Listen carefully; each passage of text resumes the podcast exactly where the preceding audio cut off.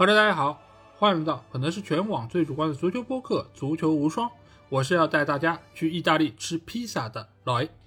大家好，我是史蒂文章人迷的法王。好，首先还是希望大家来订阅我们的公号“足球无双”，因为在这里，你不但可以听到我们每一期音频节目推送，还可以看到最独特的足球专栏文章。最主要的是，可以看到加入我们粉丝群方式，只要在微信里面搜索“足球无双”或者点击节目详情页就可以找到。期待你们的关注和加入。那在上一期我们聊了德甲和法甲整个赛季一些热门的话题啊，那这期节目我们会来到最后的两个联赛啊，那就是意甲和西甲啊。那这两个联赛其实在这个赛季也是发生了一些非常多的事件，也是有一些有意思的话题留给我们来讨论。那第一个要聊到的就是意甲联赛啊，因为意甲这个赛季可以说表现是非常不错。在欧洲三大杯都有球队是进入到了最终的决赛啊，尽管最终很遗憾是拿到了三个亚军，但是整个联赛的表现竞争力，包括还有就是球队在内部联赛上的一个发挥，都是非常的受人瞩目，而且现在来说啊，也是有不少的球星是得到了各大联赛的一个关注，而且标价也都是非常高。那我们就先来问一下法王吧，就是，呃，这个赛季意甲的发挥确实是有明显的上升啊，而且我们知道意甲一直以来都还是挺缺钱的，那他们是怎么做到这赛季的这些呢？呃，首先我想说一下，这赛季本身是离这个美国人第一次举起欧冠奖杯差了一步之遥，很遗憾，所以我想真的是要致敬一下我们这个敬畏哥史蒂文章啊，所以是真的很重要。但是我们说回来意甲来说。呃，我不得不遗憾说，虽然我是史蒂文的人迷啊，但是我个人认为，当然很多意甲球迷可以在这里反驳我。我个人认为，这个赛季意甲的三呃叫什么三亚或者是三连亚啊，我我感觉是一种非常非常罕见的这种。偶发性事件啊，当然，在整个足球里面，偶发性事件是非常多的。因为为什么？大家其实看足球的主要原因，就是因为它的偶发性事件。因为大家不妨想一想，如果足球是永远是一个靠纸面实力啊，靠这个资金规模百分之一百的体现胜负的话，那这个比赛就成了没有意义了。因为为什么？因为比赛的胜负结果，你只要事先查一下啊，双方的这个阵容或者是这个俱乐部的背景，不就可以了吗？但是。正因为足球它充满了这种所谓的偶发性，或者是这种不可预测性，因此也是这个运动的一个呃主要的魅力之一。那么既然有这种偶发性，那么就会有的时候造成某个联赛它突然之间非常厉害。举个例子来说，法甲曾几何时，对吧？我们上期节目讲了法甲。法甲，但是有些赛季这个积分也很多，难道是代表法甲崛起了吗？这个时候比较睿智和冷静球迷要说，这肯定不是，这是法甲运气好啊。但是啊，同样来说，我我们这个睿智冷静球迷也要看一下意甲，这次其实我个人感觉是一种，我不能说呃。另外四个字，因为我觉得对意甲也是不公平，就什么叫什么回光返照啊？我觉得意甲还不至于到这个田地啊，但是我感觉就是是一种偶发性的事，是一种不可复制性的事，是一种下赛季意甲根本没有办法达到的事。因为我们都记得啊，曾几何时，也不用说曾几何时，就在几年前，大家会看到很多新闻说什么啊，意甲又是什么欧冠十六强或者八强，没有任何一支意甲球队啊，怎么怎么样？难道意甲突然之间就是由于某某人的这个力挽狂澜，或者是引入某个球星或者某个管理层，就真的变强了吗？完全没有。那么我们可以跟刚才老爷也说到一些这种钱或者资金，但我们看一下这个赛季福布斯这个俱乐部这个资产这个评估也出来了，估值也出来了，和他整个这个运营的这个状况也出来了。意甲没有任何一支俱乐部进入欧洲十大俱乐部行列。啊，这说明他本身这个财务状况还是一如既往的糟，而且这个赛季我们也可以看到很多这个意意甲俱乐部在财政上也是捉襟见肘啊，包括他的呃这个榜首俱乐部尤文也是遇到了很多财务上的危机，因此导致了很多调查啊，所以说它的整体环境其实没有任何变化，或者至少没有变好啊，所以我感觉由于它整体环境没有变好，所以整体来说还是一种偶发性事件啊，嗯。我觉得意甲这个联赛啊，就是现在来看是非常的有意思。有意思在哪里呢？就是他们本身现在其实资金是比较缺乏的，所以使得他们没有办法能够像英超一样，可以一掷千金买入一些真正的顶尖的球员，能够来扩充自己的实力。但是呢，他们在运营整合方面，我觉得还是非常的有一些手段啊。这个说的好听一点就是运营整合能力啊，用说的就是比较过分一点，可能就是呃，就是这里剪剪，那里挑一挑，然后把它捏合在一起，包装一下，然后看上去好像很厉害的样子。这个其实也是很多，就像我跟法王小时候，其实那个时候。呃，普遍大家的生活条件不是太好啊，所以呃，尤其像我们这种上海人，对吧？就就是比较会精打细算，就是有些方面呢，可能钱不是很多，但是呢，为了让自己那日子过得好一点，对吧？以前不是我们这儿还有一个很典型的一个装备嘛，就是假领子，对吧？就是你买不起衬衫，那你就是弄一个假领子穿在毛衣里面，好像感觉你里面是穿了件衬衫，但其实呢，这个就是做做样子。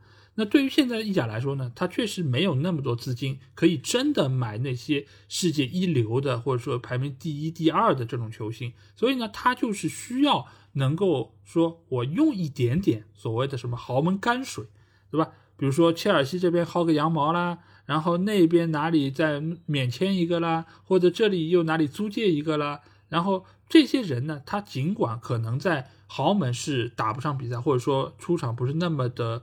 就是规律，或者说再加上他们可能对于那支球队的打法不是那么适应，但是未见得说这些球员他的实力就很差，他就没有可战之力。所以对于意甲的这些球队，他是有很好的整合能力，他能把这些球员以一个比较低的价格先弄过来，弄过来之后呢，再把他们各自捏合成一个整体，让他们发挥出。自己各自的水平，那在这个过程里面，一方面呢能够扩充自己球队实力，另外一方面呢也能够让一些买家看一看，就是他们还是非常出色的，他们是能够给球队创造价值的，顺便呢也能够刷刷数据，能够来年把它卖出一个好的价格。那在这个中间，其实就是意大利的球队是比较有能力的，当然待会儿我们会说到西甲其实也具备这方面的能力。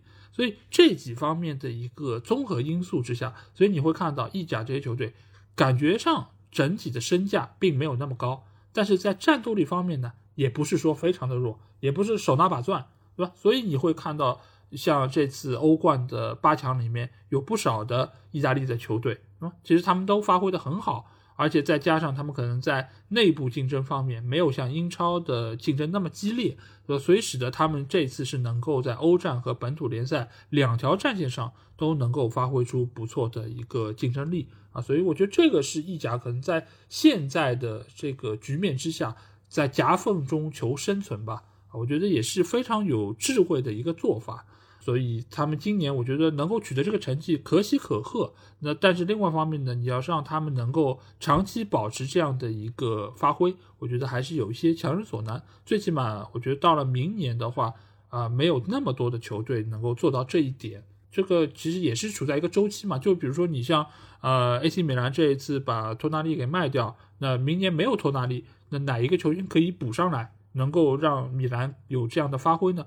呃，我个人不是那么乐观，当然本身可能也是我不了解，呃，但是我觉得可能这个球队在未来的发挥会有一定的下滑，包括你如果那不勒斯也把他那几个就是核心的成员给卖掉的话，他的竞争力也一定会有比较大程度的下滑。最近而且已经卖了一个了，哎，对，最近已经买了一个，特罗马诺宣布了，是是是是的，对，所以这个其实你要让他们能够有一个可持续性的发挥，我觉得是比较难的。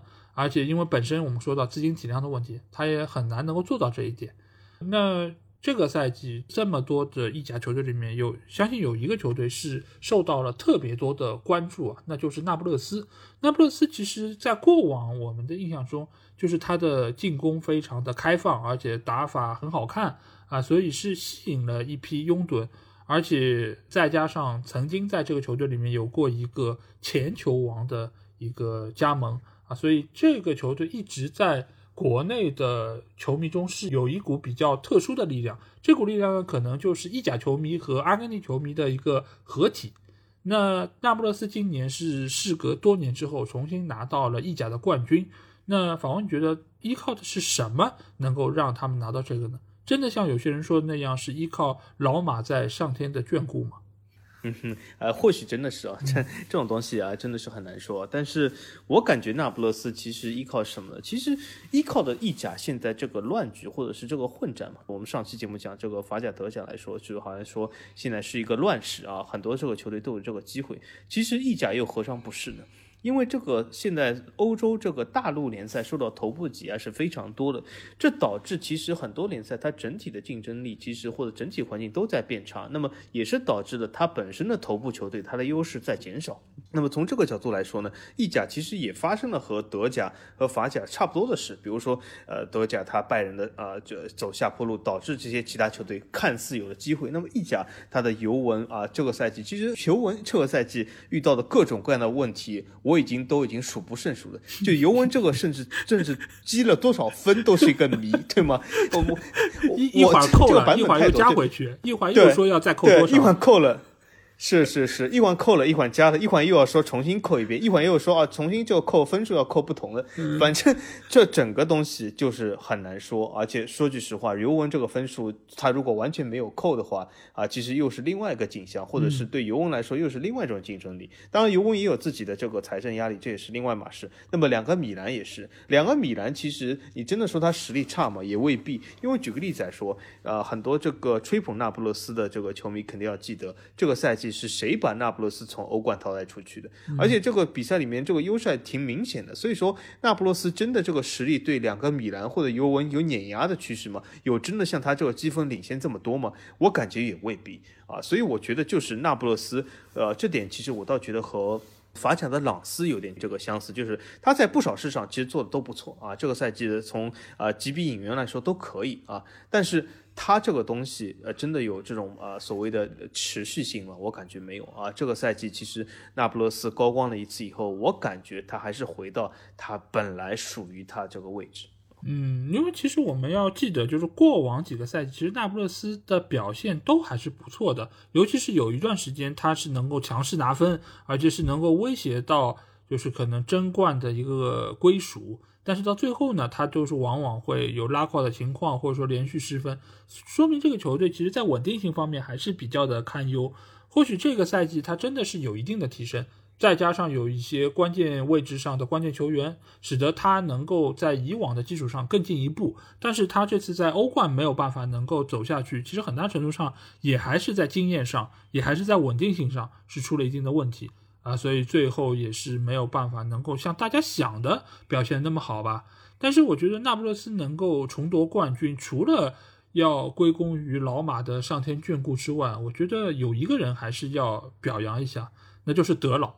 德老这个人，我觉得还是很神奇，因为大家提到他就眉头一皱啊，就好像这个人很难对付，对吧？你要跟他做交易，基本上就是等着被扒成皮吧。那这个人其实对吧，在英格兰也有一个他的兄弟嘛，他兄弟叫列维对吧？这也是没有人愿意跟他做生意的。但是恰恰就是因为这些管理者的存在，所以使得就是呃，那不勒斯在这几年他的一些引援，包括一些运作，都能够说像是呃脱离于整个意甲之外。我们还记得当时买奥斯梅恩。那个时候，对吧？花了一笔巨款，但是最后说他特别贵，呃，对，但是呢，最后呢，其实钱并没有付多少，对吧？这种事儿其实也只有德老做得出来，啊，但是就是因为这种呃运作啊什么的，他现在你说奥斯梅恩的身价动不动已经一点五了，对吧？啊，这个你说你还爱买不买？还说我这怎么也不卖？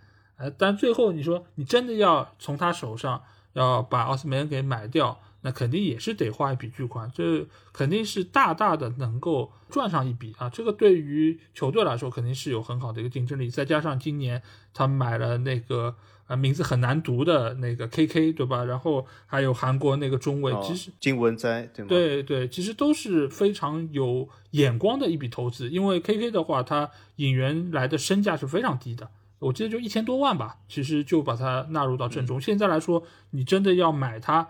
可能也是最起码是七千万八千万，可能也是这样的一个报价。那对于整个球队的运作来说，都是在一个向好的方向。再加上刚才法王说到，整个意甲联赛现在各个球队都有自己的问题，对吧？那个尤文就不说了，但是就加分减分的事儿已经把大家都给弄懵了。然后米兰的话，其实也是遇到了一个瓶颈。其实米兰上一次拿到意甲冠军，某种程度上也和今年的那不勒斯是一样的。都是其他队伍出现了不同程度的问题，造成了他们最后是能够啊，时隔多年之后拿到冠军。所以现在的意甲，你说有哪一个球队真正的说是鹤立鸡群嘛？像过往的尤文一样吗？我觉得是没有的。所以大家都是说看这个赛季谁的发挥更好，谁的状态更好，谁买入的球员是发挥出了该有的效果，那可能他们今年就有机会拿到冠军。呃，但是另外方面来说呢，就是大家的水准都差不多，所以只能说是看一下状态。但是在这个里面，我觉得德老的运营是能够极大的增加球队夺冠的一个概率。那说完了冠军，肯定我们要来说一说亚军吧。亚军的话，就是法王最喜欢的史蒂文章的所在的国米啊。对，那国米这个赛季，我觉得真的是风光了啊，真的是风光了，对吧？就是联赛的成绩也不错，然后欧冠也是进入到了最终的决赛，而且在面对曼城那场比赛中，哎，有人说哦，好像是曼城这个赛季打的最艰苦、最被动的一场比赛，对吧？尽管最后是拿到冠军了，但是国米。是昂着头，数据上其实还更好。对，对他数据上其实还挺好看的。对，对，而且从场面上也是体现了这一点，所以他们是完全配得上是昂着头离开这个球场。那你觉得就这样的一个成绩之后啊，史蒂文章有没有机会实现他多年的一个夙愿，就是把球队卖掉呢？呃，我觉得这还是有点想多了。那那为什么呢？因为我举个例，很明显的例子来说，现在这么多啊，比如说卡塔尔也好，拉特里夫进购这个曼联，难道是因为曼联拿到了什么成绩吗？并不是这样的，因为生意最终是一门生意啊。那么。这毕竟是一个好几亿的生意，对吗？他们投资国米，他其实并不是看国米有没有拿到这个赛季冠军，而是也看这个赛季的这个亚军或者是这个冠军能为国米带来多少上的财务的啊这个改进，或者是减少多少的财务的压力。其实我们现在看到各种报道来说，其实他的呃债务是啊不减反增的。那么从下个赛季开始，其实国米还是要面对三四亿的这个债务。那么这个债务呢？呃，从呃史蒂文的角度来说呢，他是希望这个买家能够承受这个债务的。那么这也不是一份啊非常过分的要求，因为大部分卖家都是这么想啊。但是呃，我觉得史蒂文他还是在这个整个买家的搜索过程中，还是会遇到不少困难，因为。很多这个买家，其实大家都注意到，现在很多这个买家都去竞购一些英超的球队啊。意甲现在这个环境，或者是意甲这整个呃商业的运营和这个带来的利润，本身就造就了这个买家需要三思，就是因为没有人啊，或许就像是连沙特或者是连这个卡塔尔这种很多人所谓的喜欢这种好像面子工程这些啊买家来说，他们都不愿意。去买一些，比如说意甲的球队，因为为什么？因为意甲这个很多人讲，哎，为什么他们不是喜欢面子吗？但是我们要问一下大家啊。买下国米的面子大，还是买下曼联的面子大，对吗？很明显，就是你为什么不能在面子和利润和金钱和整个这个球队的实力上能够多得呢？为什么一定要为了仅仅为了所谓的面子呢？对吗？而且真的是仅仅为了所谓的面子，国米又能够给这些所谓的买家多少大的面子呢？说句实话，我们也要看很多这个买家他自己这个心理啊。在这个足球这个领域，你真的是需要一个什么流量机器，就要看这个足球这个领域这些东西它出圈的能力有多少。在圈外，我相信大家都知道，很多不看足球的人他都知道曼联啊，都知道什么什么。但是很多不看足球的人，你问他国米是什么，我相信很少人知道啊。虽然这个国米这个球队这个赛季夺得了亚军啊，欧冠的亚军，但是你不信，你去问一下啊。你在街上随便找一个问，大家问一下这个赛季欧冠亚军是谁？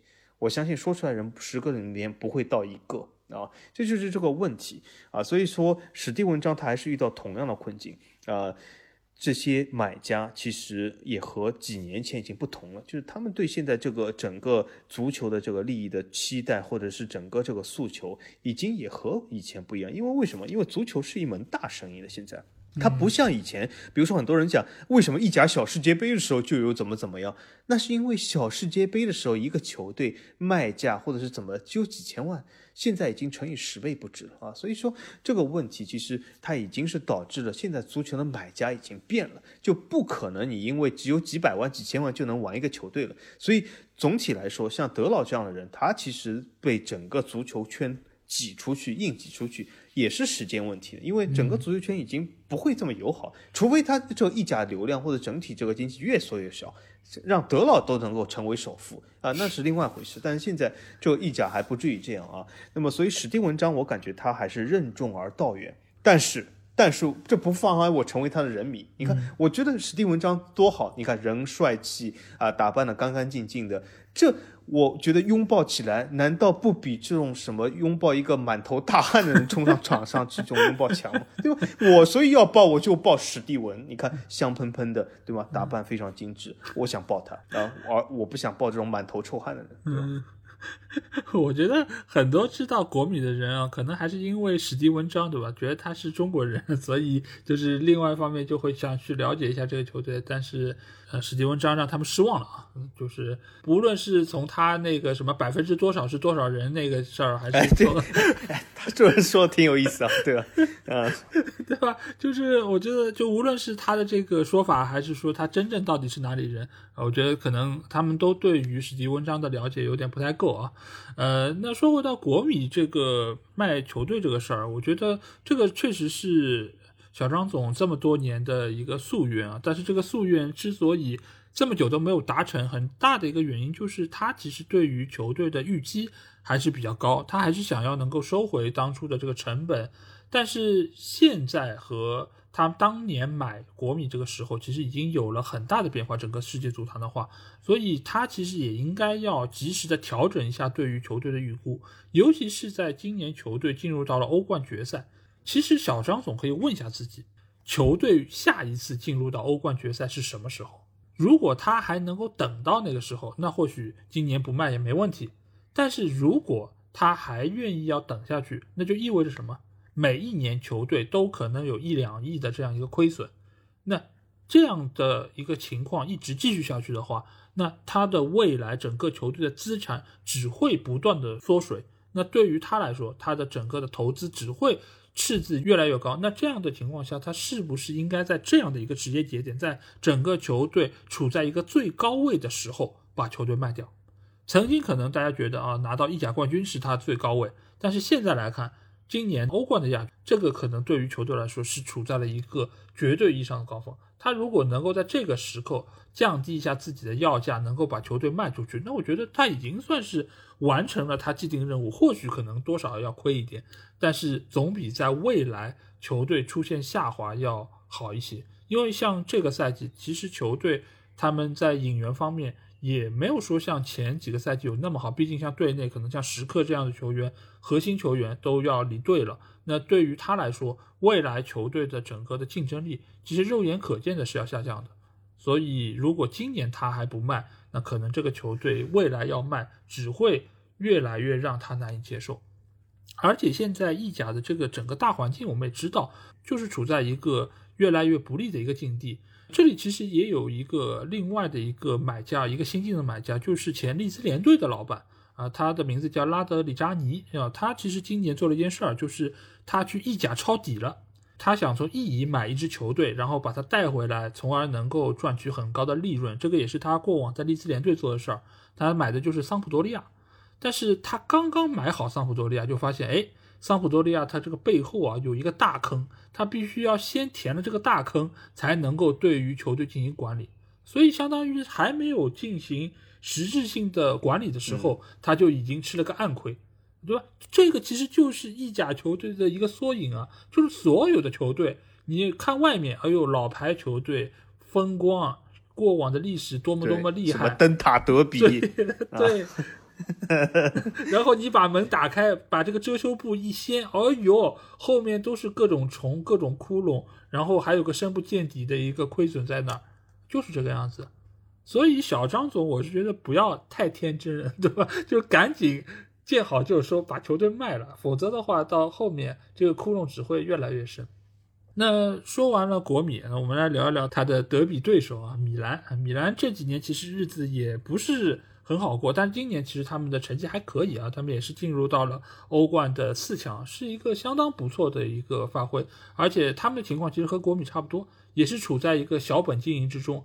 那现在他们的实际的资方，我们知道，就最近一直被讨论的、被骂的，对吧？红鸟，红鸟骂到头条，对 对对对啊！但是在这样的一个情况之下啊，对球队还是取得了不错成绩。那我想问一下法王，你觉得？红鸟的管理怎么样呢？从实际的这个数据来说，其实我本来想借此这个机会表扬一下红鸟，但是从实际这个刚出炉的这个股东大会的这个数据来说，那不得不批评红鸟一下。那为什么呢？因为呃，米兰至少在一件事上击败了国米，就是这个赛季米兰的财政年度总结的这个总的亏损额要超过国米啊，这这个是击败了国米。米兰这次亏损了将近两亿欧，那么一点九几啊，具体九几我忘了，但是接近两亿欧，这也是年度这个亏损非常大的一个额度啊。刚才老王也说对吗？啊，这个史蒂文其实拿出这个球队太久，每年亏个一两亿，但米兰真的是做到了年亏两亿啊。那么年亏两亿的情况下，如果我还要表扬红鸟的话，那我觉得肯定不行啊。那为为什么？因为任何一个资方，任何一个管理方，你你让一个公司年亏两亿，那都是不值得表扬的。但是说句实话来说，这个年亏两亿，究竟红鸟是要负多少责任？我感觉也很少。因为为什么？红鸟接手的时候，这个赛季其实已经差不多展开，那么。他最终产生了这个所谓年亏两亿的这个结果，我感觉红鸟需要承担责任不是很大。当然了，他作为这个球队的老板，或者是作为球队资方，那么无论法王说他责任大不大，他总是要吃入这两亿亏损的啊，这是红鸟自己的问题，我也救不了他。但是我们回过头来想一下，我们说一下红鸟有没有问题，或者是米兰现在这个成绩到底怎么样？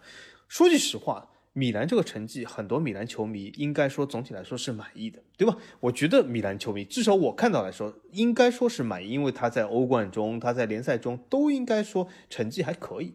但是米兰球迷这几天是处在一个非常不满意的阶段啊，并不是说成绩不好，对吗？主要是因为红鸟。但是我问了一个问题，我在我们群里问了一个问题，至今都没有米兰球迷告诉过我。但是我在这个节目中再问一次，我希望米兰球迷能够直接的啊，不要间接的说，哎，你不懂，你懂，不要这种间接的。我希望米兰球迷在我们呃这个节目下直接的回答我一一个问题，就是什么？在一个年亏两亿的公司或者俱乐部来说，你如果作为红鸟资方，你接下来怎么办？告诉我。至少我从我的角度来说，我觉得红鸟做出一个非常英明的决定，就是把托纳利。七千也好，八千万也好卖走，因为为什么？这可以填补这个窟窿啊。那么，如果各个米兰球迷，你告诉我一下，在你比如说拥有的一个资产、一个公司下，已经亏损了两亿的阶段下，你该怎么办？你如果是红鸟，你是把托纳利、某纳利卖走，还是你不卖啊？为了因为他是一人一城，但是有个现实的压力，就是你的公司亏掉两亿。你或许总资产也就那么几亿，你现在接下来怎么办？我感觉没有更好做法，没有比红鸟现在更好做法。就是球迷或者是可以提醒我啊，不对，法王，那我可以怎么怎么办？我感觉不可能，因为他他能做的都做了啊，那么怎么办呢？年亏两亿啊，这其实是摆在意甲俱乐部面前，或者是摆在红鸟面前，或者是摆在那种天真的想去抄底的很多啊所谓的基金或者资方面前，一个很现实的问题。那么红鸟最近啊，据传言也想好像抽身这个足球去投资其他领域，但是我感觉他天真的，你难道真的觉得抽身意大利足球 这这么简单吗？啊，没有这么简单的，真的，你要找到下一个冤大头接盘你这个年亏两亿的生意，非常的难，对吧？我们随便找找街上一个人说，哎，我现在有个生意要卖。啊，你想不想买？别人肯定问。那好啊，你告诉我这生意怎么样啊？你的年利润多少啊？你的呃资产多少啊？啊，你的负债多少啊？我告诉啊啊，首先我告诉我这生意年亏两亿，两亿，而且是欧元，年亏两亿，你喜欢吗？嗯，我感觉一般，只要精神正常的人都说那那算了，对吧？那么好，所以米兰现在就是这个情况，他成绩还可以，但是有没有可持续性呢？我感觉很难，而且也不应该有。嗯，我觉得啊，你这个谈判方式有一个什么问题啊，法王？就是你一开始跟人家说这个亏损两亿，那他肯定不干了。但是你要跟他说这个是米兰，那他可能就哦情怀对吧？情怀，那我肯定要投，对吧？你说怎么让托纳利做到一人一城？就是让球迷开始筹措资金，对吧？筹到这个钱，然后投到这个红鸟这边，那可能让他留下来。呃，但除非的话，其他方面我也想不到。哎，我想到懂球帝上有个球迷说他写了封信给托纳里，嗯，啊，就是呃希望托纳里留下怎么怎么样，对吧？这这这也是球迷能做的，写这封信啊。但这封信究竟有没有用啊？我想问一下这球迷自己，你觉得有没有用啊？所以这就是一个也很有意思的现象。当然，我体体会到他的爱啊，他而且他这个信的署名是什么？爱你的某某某，对吗？他把这个署名擦掉了，就是因为当然也是保护隐私啊，我觉得是可以的。但是我给他编了一个是什么？爱你的铁公鸡，我感觉非常形象，非常和这封信的整体基调很顶啊。对，因为我在看到这封信的时候，我在想他会不会去花另外的两笔钱，一笔呢就是把这封信翻译成意大利语，另外的一笔钱呢就是把这封信寄到意大利。但是显然他没有做任何一件事儿，不会没。对，所以就是这封信，你说最后的意义是什么呢？呃，就是发表一下个人的一些感慨，但是对于托纳利留队这件事儿，他是起不到任何积极的作用。而且我觉得米兰在现在这个当刻，他能够这个赛季取得这样的成绩，当然是离不开托纳利的付出。但是另外一方面呢，也是因为取得这样成绩，球队才一年亏了两亿，对吧？所以托纳利也是为此要。就是付出更多的一些东西，最终就是球队把它卖掉。我觉得从运营方面来说，其实没有任何的变化，而且这个不管你是红鸟、蓝鸟、黄鸟都没有任何的区别，因为在这件事儿上，亏损就是亏损，数字是冰冷的。所以作为球队最有价值的球员之一，我觉得把托纳利卖掉啊是非常合适的。当然，整个这个赛季球队也是发生了很大的变化，包括马尔蒂尼在内的管理层其实也是被球队给罢免了。而且球队内部来说，你说像一个老大哥伊布，他也是退役了，所以对于下个赛季的米兰来说，可能他们要面临更加严苛的一个考验。但是在这样的情况之下，我相信米兰球迷应该是可以挺过来，因为在过往的很长一段时间里面，其实球队都是经历了这样的动荡啊，包括变化啊，啊，所以我觉得对于这样的情况应该不会太陌生，反倒是米兰能够崛起，能够拿到冠军。在这一段时间里来说，算是一个比较特例的情况。最起码，米兰球迷也算是扬眉吐气过，他们也在对吧？各个美罗城啊，然后在各个标志性的建筑上也打出过自己的名号，对吧？也是恭喜过球队能够拿到冠军。所以我觉得这几个赛季米兰的表现，我觉得是对得起球迷的。但是你要指望在这样的一个大环境之下，球队还能够持续的有好的发挥。觉得还是比较难吧，除非哪个球迷对吧，真的是某某富二代，他愿意去接盘米兰。我相信红鸟集团或许说我只卖一块钱，但是呢，你要承担债务，你要承担我们之前所有的 这个成本，这可能啊，愿不愿意？那或许假如有一个啊财团愿意的话，那红鸟马上就会抽身，马上就会离开你们就是米兰城，那或许球迷也能够得偿所愿吧。那这个赛季啊，我们知道就是意甲这些球队，他的发挥都非常好。那有没有可能啊，未来意甲就是依靠这个赛季的一个优异的发挥？毕竟他们是拿到了很多的欧战积分嘛。那他们有没有机会在未来能够重现往日的辉煌呢？方？呃，简单来说两个字吧，没有。呃，那为什么？其实我感觉球迷的这个呃所谓的记忆力啊，有的时候我是让我很纳闷啊。因为为什么？曾几何时，也不说曾几何时，就是在去年这个时候，呃，大部分人都其实都在吹德甲，因为为什么啊？德甲这个欧战积分这么多啊，德甲崛起了，怎么怎么怎么样，然后一片的这种赞歌，然后一片的这种看好。但这个赛季我们这个上一期节目才做德甲，结果发生什么，对吧？所以这种东西都是历历在目，但是每一次，当然我理解这个球迷的冲憧憬感，对吗？因为有的时候憧憬一件事是一件非常美好的过程啊。所以说这个东西，我相信憧憬意甲或者是憧憬意甲崛起成为小世界杯，我觉得这是一个非常美好的夙愿啊，是个美好的诉求，我觉得是个不错的东西。但是我们也要看一下现实，现实状况可能吗？我觉得这个可能性不是几乎为零，是可能性就是零。啊，因为它整个大环境，就像我在这个节目开头说的一样，没有任何的变化，或者没有任何的向好，你怎么可能说服我说啊，这个东西啊，成绩会越来越好呢？不存在的。那么这个赛季其实也是啊，意甲在欧战中表现不错，但是和上赛季德甲一模一样，有可能就是一个赛季的啊这种巅峰，然后下赛季回归平静。呃，我们可以看到一些意甲头部球队，刚才我们也说的两个米兰、那不勒斯都有各自问题，另外一个球队尤文也是有各自问题，对吗？尤文这个。积分扣完了，现在钱呃到底有没有到账也很难说。这次引入了这个维阿，有可能是他本赛季最大的一笔引援，也只有一千来万啊。这个遮住名字，我都以为是一支法甲球队，对吗？最大引援只有 一千万，所以说我感觉就是意甲。也是进入了一个这种非常微妙的时段，就是意甲到底能不能重现辉煌？我感觉有这个可能，但是至少不是在下赛季，或者是不可能重现以前这种呃所谓的小世界杯的辉煌。但是意甲所谓的辉煌，其实的关键在于什么地方？就是你怎么定义辉煌，你怎么让意甲回归一个正常？所以我曾经也在群里面说过一件事，什么？就是有一些欧洲国家联赛，它其实和其本身这个国家的综合实力来说是不符的啊，有些它是低了，有些是高了。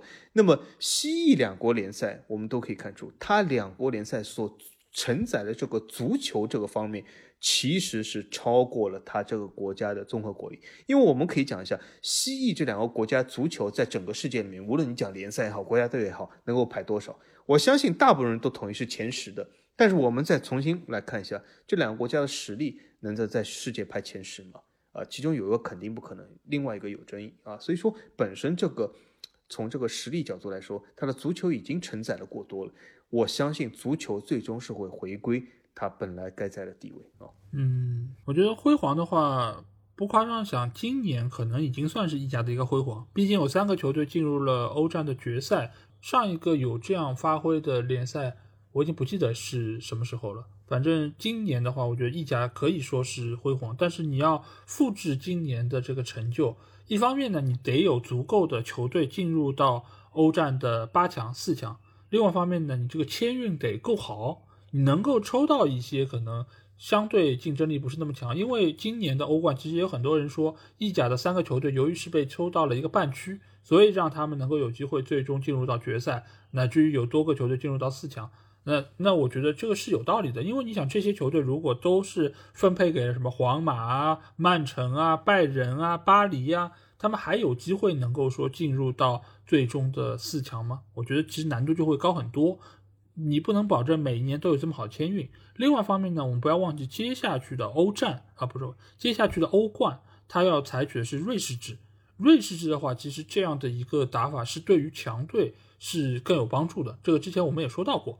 啊，所以对于意甲这些在实力层面上来说，可能是中游或者说中游偏上的球队，可能在以后爆冷，就是有更好发挥的可能性，也会一定程度上会下降。所以这个层面上，可能以后意甲会比较难再重现这个赛季的这个辉煌。但是，并不是说他们未来不会有好的发挥，也有可能像。呃，上赛季罗马一样是拿到欧战的冠军，也有可能会有多个球队进入到四强，都是有可能的。但是这个可持续性，我觉得还是比较的堪忧。从目前的情况上，如果每个球队背后都是那么多窟窿，都是那么多蜘蛛网，那可能我不是很乐观整个球队这样的一个情况。而且，如果像刚才我们说到的，就是每一个资方他都是急于要脱手，但是又找不到买家的这样的情况，这显然这个联赛的问题已经非常的大。再进一步下去，可能就是整个联赛转播费它到底能有多少，它分摊到每一个球队身上能有多少收入？那这些的局面如果都愈演愈烈的话，那整个联赛势必会迎来一个很大的滑坡。那再发展下去，就有可能像我们上期节目说到的，像德甲、法甲一样，成为了一个卖方型的联赛。那这样的联赛对于资方来说是更没有投资意义的。那整个的联赛可能也会转而成为一个比较落寞的联赛。所以整个这一切。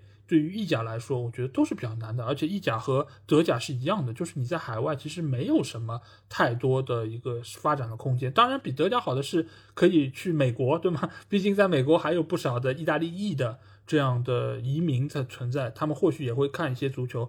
但是这个相比于英语语系的可能英超来说，这个整个的盘子是比较小的。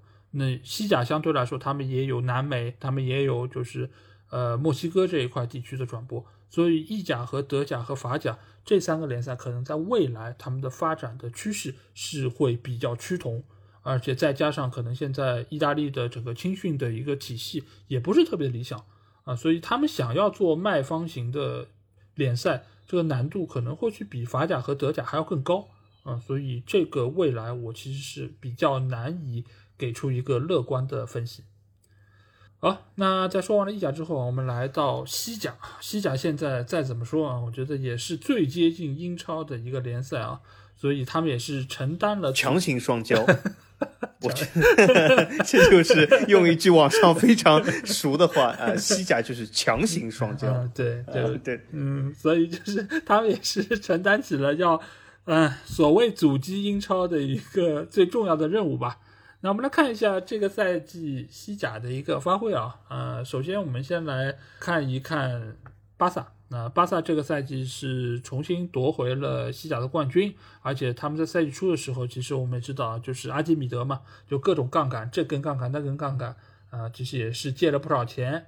那今年巴萨拿到了冠军之后啊，他们头上那几根杠杆有几根能落地呢？他们未来的发挥会不会重新走上正轨呢？法王，呃，我觉得。巴萨这个俱乐部的财政状况啊，就有点像这个尤文的积分一样，真的是个谜啊！就这个俱乐部财政状况到底是怎么样，对吗？一下子又说我几根杠杆开了啊，怎么怎么样，非常有钱啊，卖了多少多少亿。对吗？一下又说，哎呀，这个梅西签不起，那个人签不起，这个人无法注册，那个人无法注册，对吧？永远是个谜。呃，这其实换句话来说，也是我们和这个节目上半段，呃，老爷讲这个桑普多利亚故事是一样的，就是西意两个国呢，他们有一个普遍性的问题是什么？就是它的这个财务的透明度一直是个问题。就是你有的时候很容易就是踏入一个天坑，就是发现要很多东西其实是不知道。那么巴萨这个财务状况，它的透明度我可以说是极低啊，真的是极低，因为它有的时候所宣布的东西和它背后这个提交的材料是完全不符合的。那么很多人也会说，啊，这个呃，好像是西甲在故意的，呃，好像限制捉弄巴萨，好像不让你注册什么像是在害巴萨。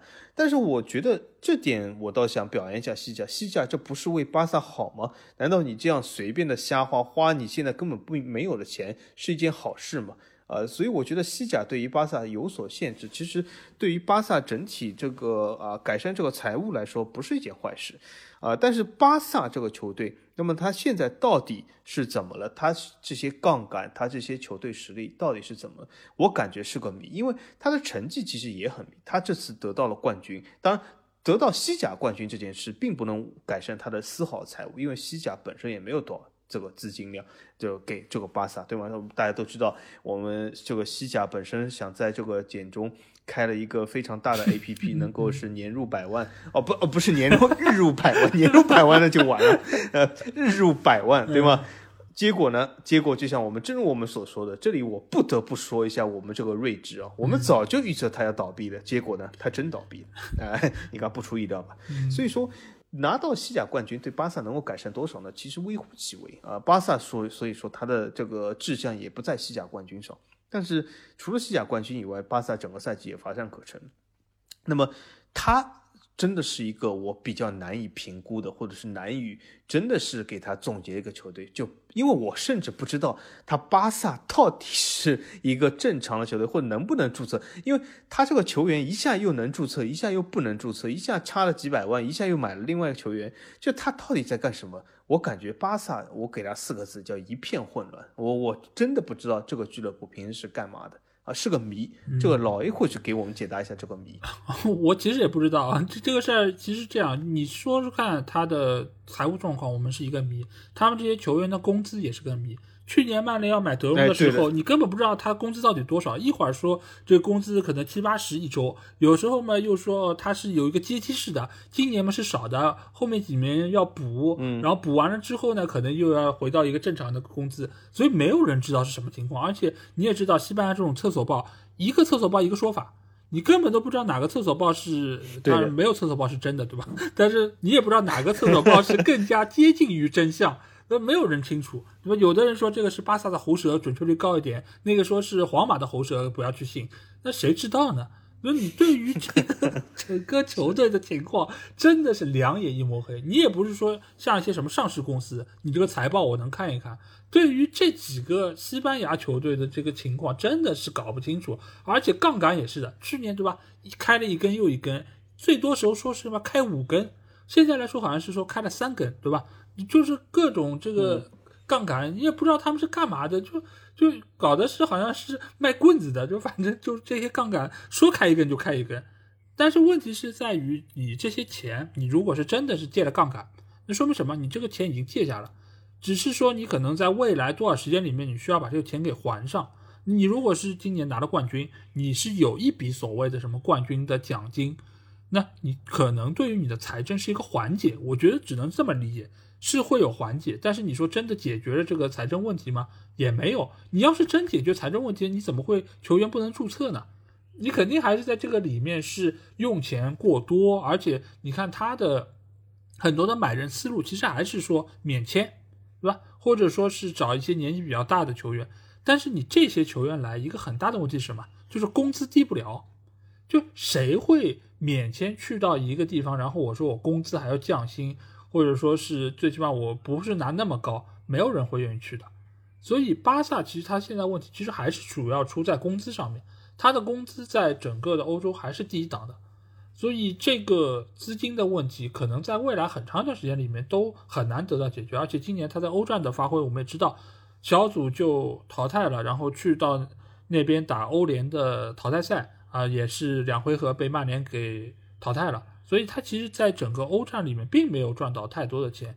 而你拿到西甲冠军，名声上是很好，对吧？但是你以往拿亚军的话，其实这个收入不会差太多，因为我们知道现在整个的联赛的收入分配来说，它不会说冠军和亚军有一个本质性的一个差距。所以其实对他的资金方面并没有特别大的一个环节，所以你说他签不起梅西，呃，这个话我是信的，肯定签不起梅西啊，这个工资太高了，对他来说，对吧？梅西也不是属于那种哦，我为了情怀我就可以免费为你踢球的，这个只存在于球迷的美好梦想之中。那巴萨还是很清楚的，啊，所以现在来说，我觉得巴萨他可能要考虑的就是在未来一段时间里面如何。在欧战里面有更好成绩，赚到更多的收入。另外一方面呢，就是让诺坎普多办几场婚礼，对吧？多办几个酒席，能够收一点这方面的租金，那可能对于他们来说是一个更大的环节。那说完了巴萨，我们说说皇马吧。皇马今年其实也是处在一个转型期啊，因为呃这个赛季结束之后，本泽马是去沙特了，然后中场方面呢，莫德里奇是续约成功了，但是这样一个老将。每年这么样的续，其实对于球队的中场来说，确实他们也是面临需要更新换代。不过好在贝林厄姆是来到了球队，他也是肩负起了就是未来可能很长一段时间皇马啊中场的一个重任啊。那处在这样的一个情况之下，访问觉得呃明年啊皇马能不能够展现出更好的能力，王者归来呢？呃，我觉得在厕所报的这个文章里面，皇马肯定是王者归来啊。但是，就像刚才老 A 说的，厕所报到底有多少接近事实，这是一个谜，这也是一个谜。那么，我们先看一下皇马这个赛季吧。皇马这个赛季，大家可以自我点评一下，说好与不好。那我提醒大家一下，如果你说皇马好，那么同样来说，米兰也非常好，因为皇马的成绩和米兰没有什么巨大差别。呃，那么如果你说皇马不好，那么也是同样要伤了米兰球迷的心，所以说这很难说。但是我感觉皇马马这个赛季，我给他一个比较不吹不黑、比较公正点评，就是不温不火。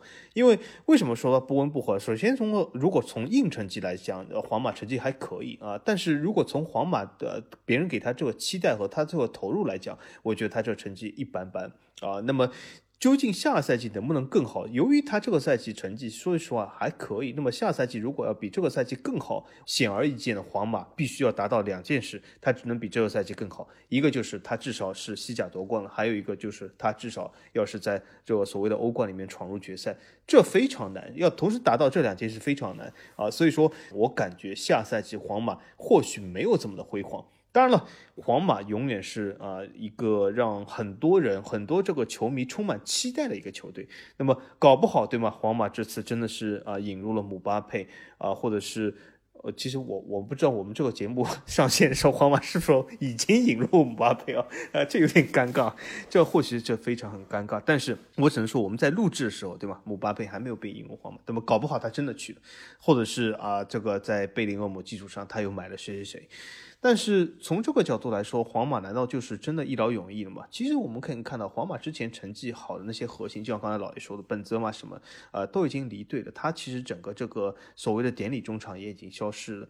他整个阵容的更新换代究竟有多成功，还是要多观察一下，对吧？就比如说上赛季来讲，我们看到皇马买了楚阿梅尼这件事，他究竟在皇马踢了有多好，或者之前呢卡马文加有没有打出来，这都是一个应该说是模棱两可的事啊。那么这赛季引入了贝林厄姆，其实又是差不多这个位置，到底能不能成功，我感觉也很难说。那么姆巴佩去不去啊？这都是没有人知道的事。那么我感觉其实皇马的未来也挺迷惑的，而且我们可以发现一件什么事啊，就是黄萨这两个球队最近几个赛季以来，他遇到的这个竞争问题越来越大。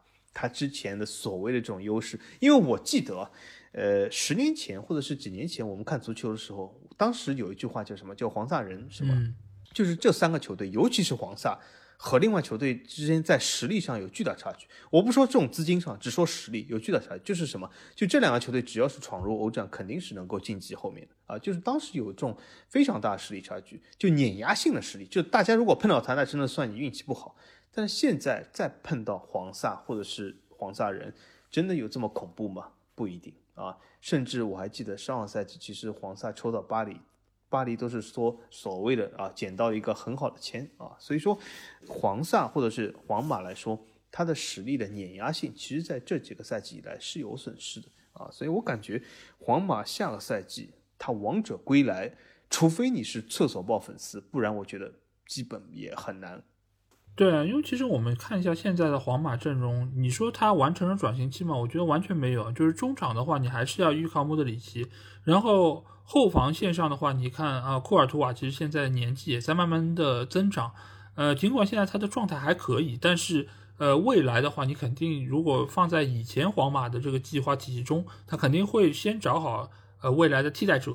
那一旦你的状态出现下滑，我就可以把你换掉。而且后防线上的话，你现在。其实是有一些当打之年球员，但是其实也是处在一个不太稳定的阶段。包括你像球队的其他的位置，其实都有一些就是老将的身影。就是你完全交给这批年轻人，球队还做不到啊。所以现在的皇马，你说到达了他所谓的心里完美的这样一个阵容吗？我觉得还差很远。尤其是本泽马现在走了之后，你中锋位置上你靠谁呢？你依靠这样的一个战术体系，能不能够在未来能够保有一个竞争力？我觉得是很难的。而且就现在这个阶段，姆巴佩他的说法是他还会继续留队一年，那就是说你最起码今年你是得不到他的。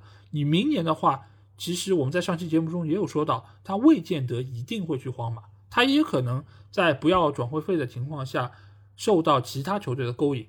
都是有可能的，而且姆巴佩真的去到皇马的话，你让他打到什么位置呢？打到中锋位置吗？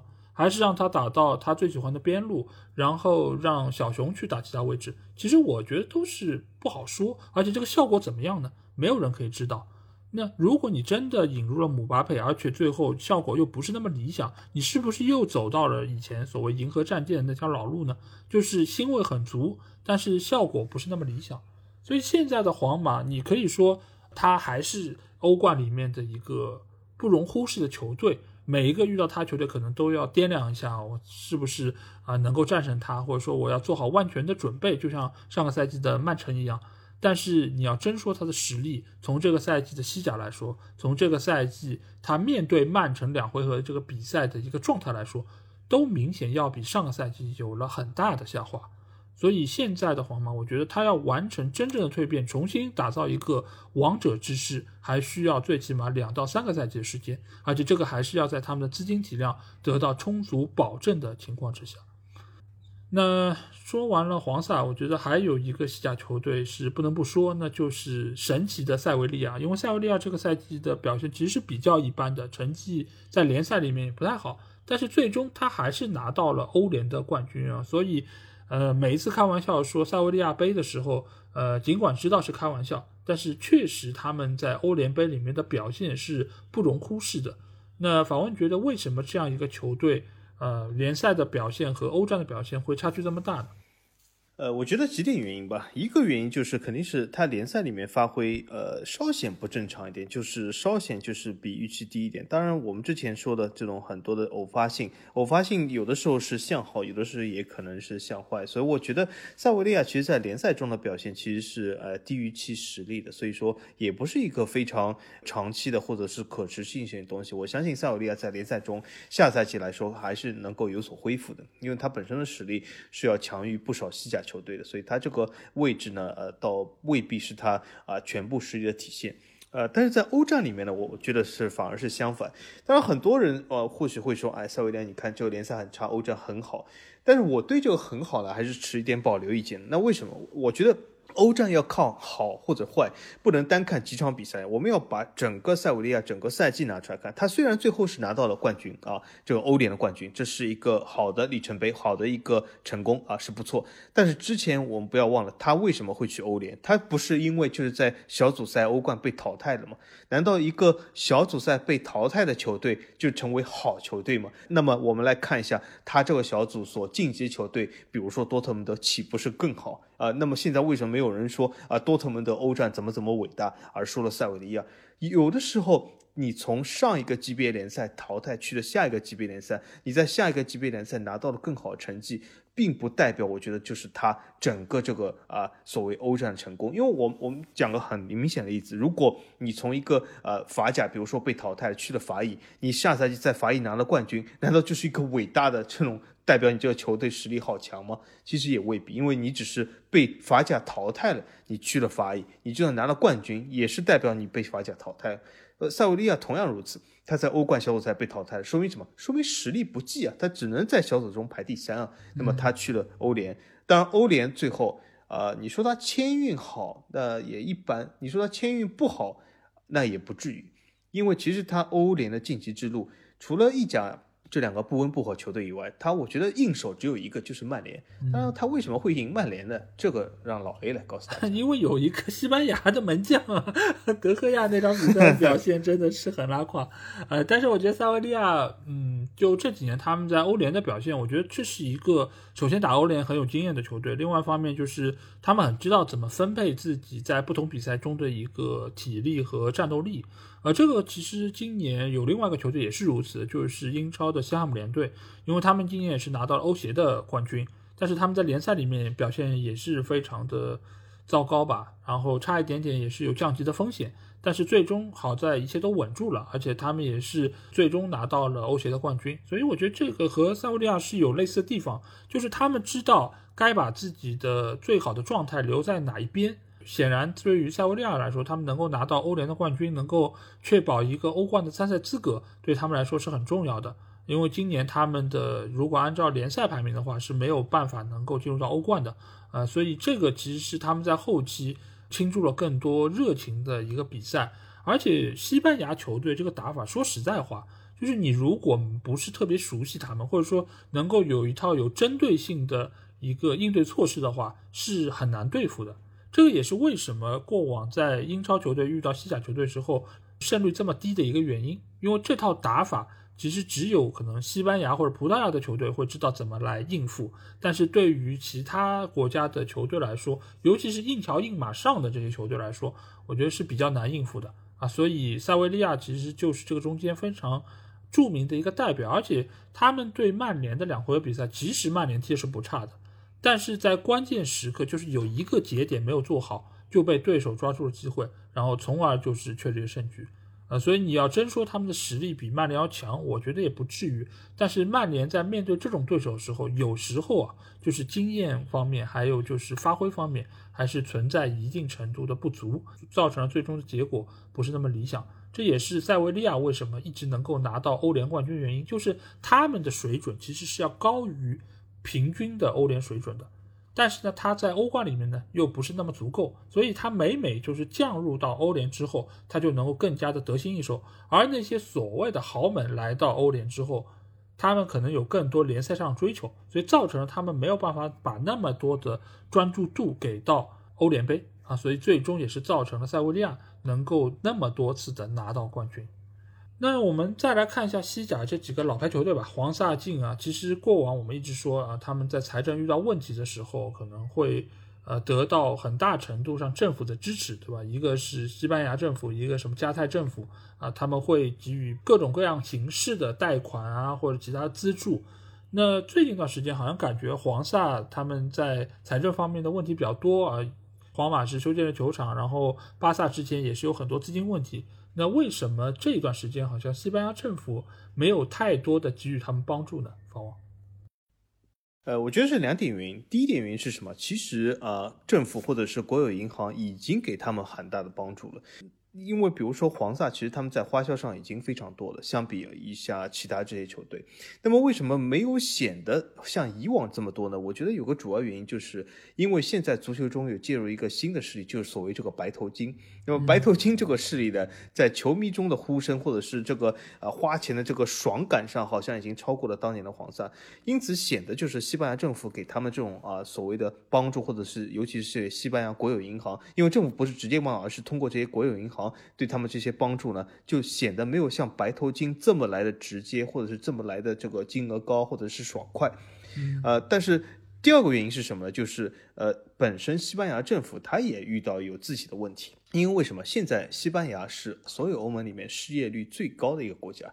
西班牙本来它就有它的经济问题，它的经济问题，而且随着这次啊前几年的这个疫情，已经是产生了很大的变化，因为它本身就是一个旅游导向国家。大家可以看一下，作为一个旅游导向国家，在疫情那几年里面会遇到什么样的打击？那么还有一个就是西班牙本身这个房产泡沫也在破灭化。西班牙这个房产泡沫其实也是伴随着和黄萨的这个崛起，或者是整个实力的巅峰也很有关。因为在两千一零年前，它的房产泡沫达到巅峰的时候，当时黄黄萨也很强，当时而且有一个历史事件，大家不知道还记不记得？就是当时所谓的这个第二次伊拉克战争。当然，很多人在骂美英的同时，大家有没有记得？其实当时有三个国家参与了。啊，除了美英以外，就还有一个国家叫西班牙啊，所以有的时候你看存在感就低一点啊，就是西班牙在足球以外的这个新闻里面存在感是比较低一点。但大家想过，为什么西班牙也会掺和这些事呢？就是当时其实西班牙经济不错，它的啊好像志向还蛮宽广，他希望在国际中还有一些声音，因此他还参加了这件事。但是我们再回头来看今天的西班牙，他还有没有这样能力去参加这件事？他已经没有这个能力啊，所以他本身这个经济问题需要自己解决。那么足球呢？呃，或许在线下这个当口，并不是一个最重要的问题。当然，足球也是很重要，对西班牙来说，只是没有啊像以往这么重要啊。所以我觉得这是主要两个原因。对，因为现在来说，其实西班牙的经济我们知道一直不是特别的好，而且过往其实国有银行其实已经给了他们非常大的一个资助，你总不见得每一次遇到这种亏空，你都要找政府来给你背锅，尽管。过去确实实际上是做了很多这样的事儿，但是你不能总这样 啊，尤其是在整个国家现在经济情况也不是特别乐观的情况下，你还需要不断的来吸血，这个可能就是国家也有点爱莫能助。而且后疫情时代，说实话，你要说要资助经营比较困难的球队，其实是非常多的。相比于皇马这种具有自我造血能力的球队来说，有大把的西甲球队、西乙球队，其实都处在那种。生死的边缘，就是你差一点点就可能要破产，就可能这个就过不下去了。而黄萨再怎么说，他是有自己的球场，他是有自己的比赛收入，而且疫情过去之后，他们在这方面其实恢复也是最快的，他们也是最早能够说能够从这个呃比赛收入中有大额的一个收入存在，再加上他们其他的一些商业上的收入，所以。现在的球队尽管看上去它可能是有一些亏损，尤其是皇马来说，它是需要建球场，但是建球场现在已经基本上完工了，而且之后球队的比赛收入也会有一个很大程度的提升，所以在这个情况下，它本身是能够扛过这样一个难关。而对于巴萨来说，它确实也是发挥出了它的优势，有这么多杠杆，所以从目前的情况看，这两个球队都是能够比较好的度过这样的一个困难时期。而且只要过了这个阶段，他们在自身的成绩上有所保证的话，啊，他们是能够说未来能够扭亏为盈的。当然，从他们这个呃一贯的大手大脚的花费来说，可能他们但凡有点钱，可能又要开始浪了，要开始造了。就这个钱，他们又不知道该怎么能够存下来。但是从目前情况来讲，他们离死其实还是有很长的一个距离。那现在我们也知道，西甲它是所谓的第二联赛，除了英超之外啊，而且刚才我们说到是强行双骄嘛，但是再强行它也是双骄之一。那目前的情况下，呃，访问觉得就是在英超一家独大的情况下，西甲有没有可能在未来是坐稳这第二把交椅呢？这个我倒有点纠结啊，因为为什么现在遇到的境况是这样，就是西甲肯定是走在一条下山的路上面，但是这条下山路呢？呃，会比另外几个联赛来说呢，呃，因为说稍微好一点，因为为什么西甲还有一些基本盘在，它有一些固定的市场，而且它目前至少也有这个所谓的黄萨这两个非常好的 IP 存在。我感觉只要西甲不像刚才老 A 说的这么故意的去浪，故意的去造呢，它的基本盘还是在那里的。呃，它的基本盘就是大到。呃，另外三个就是呃法意德三个联赛其实是很难挑战它这个基本盘，因为它有两个头部 IP，而且它有几个比较好的呃固定市场。但是西甲这个联赛会不会去浪，会不会去造？我感觉它这可能性也不小。所以说，我觉得它总体是在一个下山的路上啊。但是它究竟这个下山会不会快过另外三个联赛？我觉得也不至于。那么我感觉，就西甲是会在今后这个足球这个被英超挤压好以后，这个残羹剩饭这个市场里面，啊，所保留的份额相对来说还是多一点。因此，我觉得，呃，这还是有可能就是让他坐在第二把交椅上，只是这把所谓的交易变得越来越小，小到我觉得最终有一天大家根本不在乎谁是第二。嗯。是的，就是现在来说，黄萨这两个招牌确实还是比较的亮眼啊，因为有很多球员真的是削尖了脑袋也要去到那边去啊，像金多安对吧？这次其实就是加盟了巴萨，很多人其实都不太理解，就是凭他的能力，凭他的最近的状态，其实是远没有说呃需要去到巴萨的这么一个情况，他完全可以在曼城再踢两年，但是他还是毅然决然的去了。说明这两个招牌其实对于球员的吸引力还是非常大的，但是事情都是在不断的变化过程中。你如果是随着西甲的规模的萎缩，随着竞争力的下降，呃，这两个招牌迟早也会变得慢慢的暗淡。当然，这个也是需要他们在成绩上真的也是有所下降，才有可能会更加明显一点。但是从目前的整个大趋势来看，呃，黄萨的整个的竞争力，我觉得要和英超球队相比。我觉得迟早会有下滑的一个趋势，但是我们也说到，他们在南美、他们在墨西哥等等这些地区，包括在美国，有很多拉丁裔的这些就是移民，他们对于西甲的支持度还是很高，因为本身语言是相通的啊，所以对于这些转播费用来说，也是西甲非常重要的一块收入，而且再加上黄萨进他们在整个西甲的话语权，他们是能够从这个中间占据到非常大份额的。